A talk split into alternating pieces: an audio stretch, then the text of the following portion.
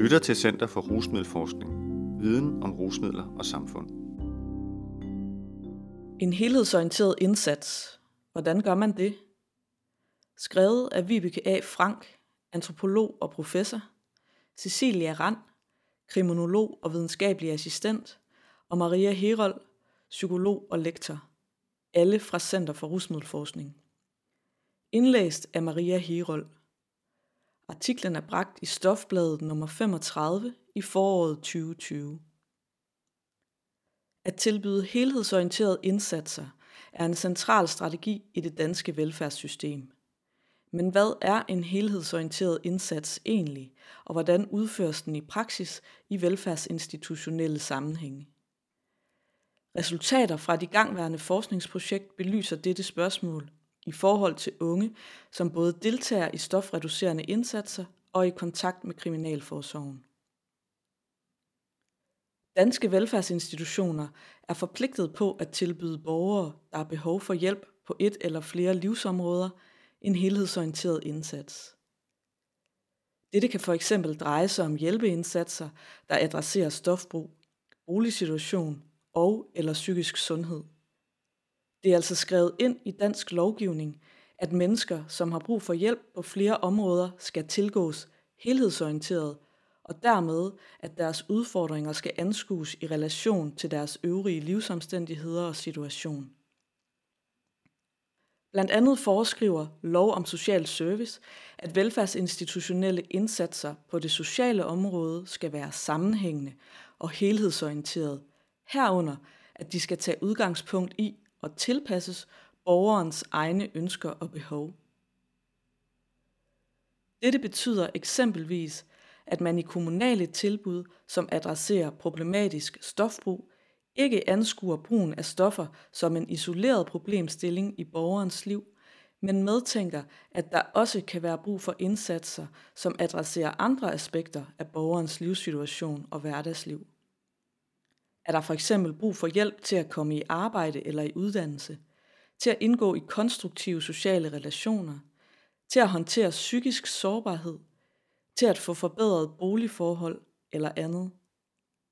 Her vil der i mange tilfælde være brug for at inddrage andre indsatsområder end stofbehandlingen, f.eks. jobcentret, psykiatrien eller uddannelsesinstitutioner. Derfor bliver et tværsektorielt samarbejde det vil sige et samarbejde mellem forskellige sektorer og fagprofessionelle, ofte et vigtigt element i den praktiske udførelse af en helhedsorienteret indsats. I forhold til unge, som både er i kontakt med kriminalforsorgen og som samtidig deltager i forskellige indsatser for at reducere deres stofbrug, så er dette samarbejde og dermed selve grundlaget for at kunne yde en reel helhedsorienteret indsats imidlertid ofte udfordret er blandt andet udfordrende rammer for koordinering og divergerende normer og værdier mellem de indsatser, som de unge har brug for. Det helhedsorienterede arbejde med stofbrugende unge i kontakt med kriminalforsorgen. I denne artikel fokuserer vi særligt på de ulige vilkår, som professionelle inden for hjælpeindsatser rettet mod stofbrugende unge i kontakt med kriminalforsorgen har for at efterleve den lovgivningsmæssige forpligtelse på at tilgå disse unge helhedsorienteret. Artiklen bygger på resultater fra et EU-finansieret forskningsprojekt EPIC, som netop har fokus på forebyggelse af stofbrug blandt unge mellem 18 og 25 i kontakt med kriminalforsorgen. De unge i projektet har alle erfaring med brug af illegale stoffer, primært cannabis og kokain. Herudover sidder de enten varetægtsfængslet, har fået en fængselsdom, har fodlænke eller er i tilsyn, og de tager altså samtidig del i forskellige indsatser, som skal afhjælpe eller forebygge yderligere stofbrug. Med EPIC-projektet har vi blandt andet undersøgt, hvordan to meget forskellige indsatser, som begge arbejder med at forebygge eller afhjælpe stofbrug blandt disse unge, hver især arbejder helhedsorienteret med denne ungegruppe. Den ene indsats er primært baseret på frivillige kræfter i lokalsamfundet i en større dansk kommune og har til formål at støtte og hjælpe alle borgere, inklusiv EPIC-projektets målgruppe, i en sårbar livssituation.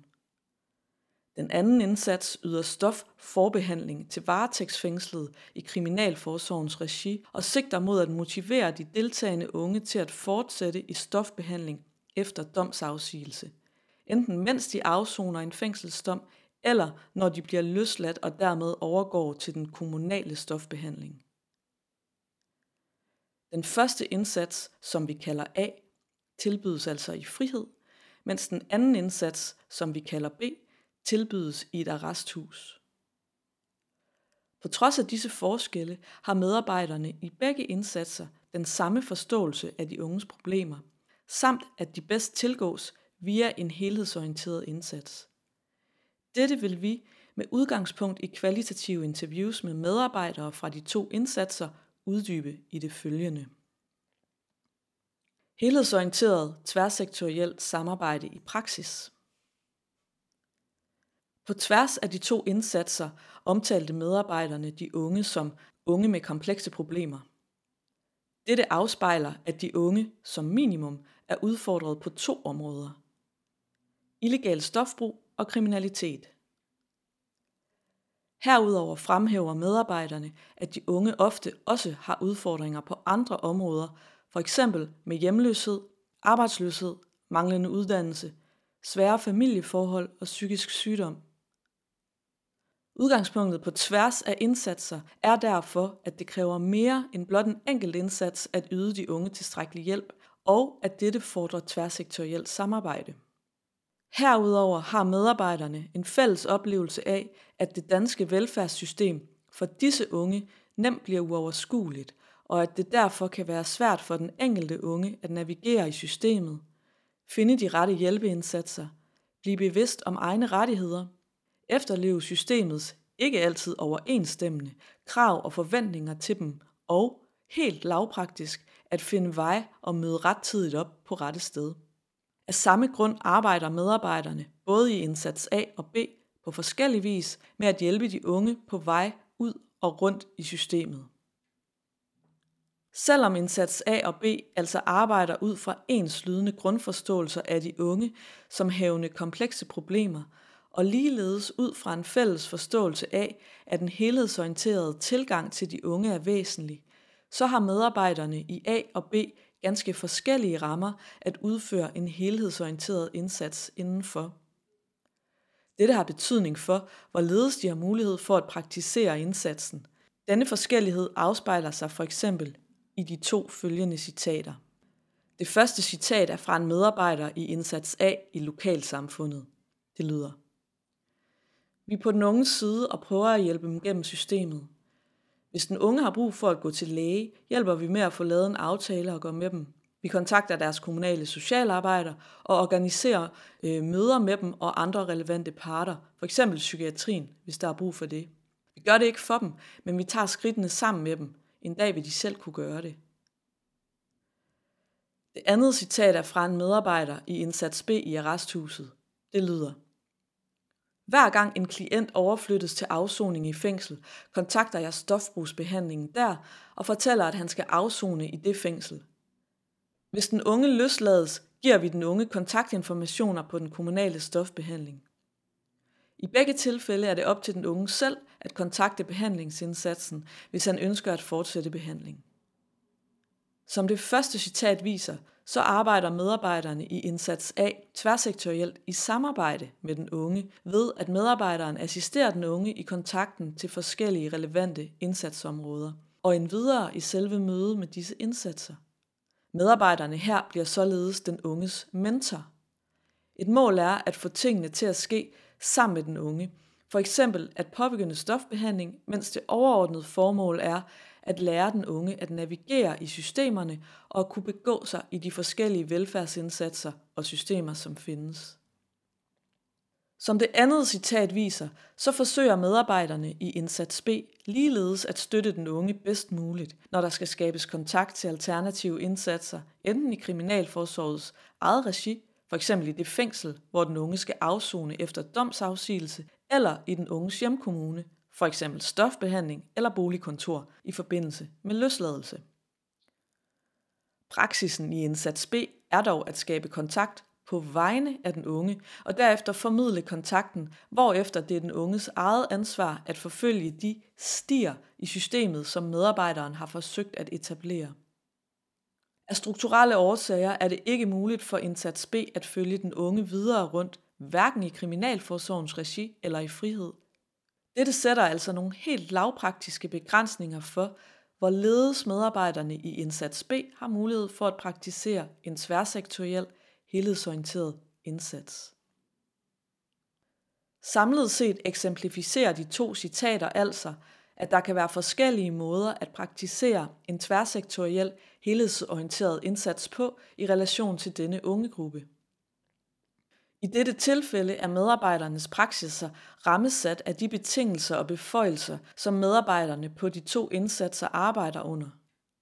Indsatsernes forskelligartede rammer skaber med andre ord forskellige vilkår for deres medarbejdere i den praktiske udførelse af deres arbejde. I indsats A har medarbejderne mulighed for at arbejde med den unge som en lærling, der skal oplæres til at kunne begå sig i velfærdssystemet. I indsats B må den unge selv opsøge de indsatser, som er relevante.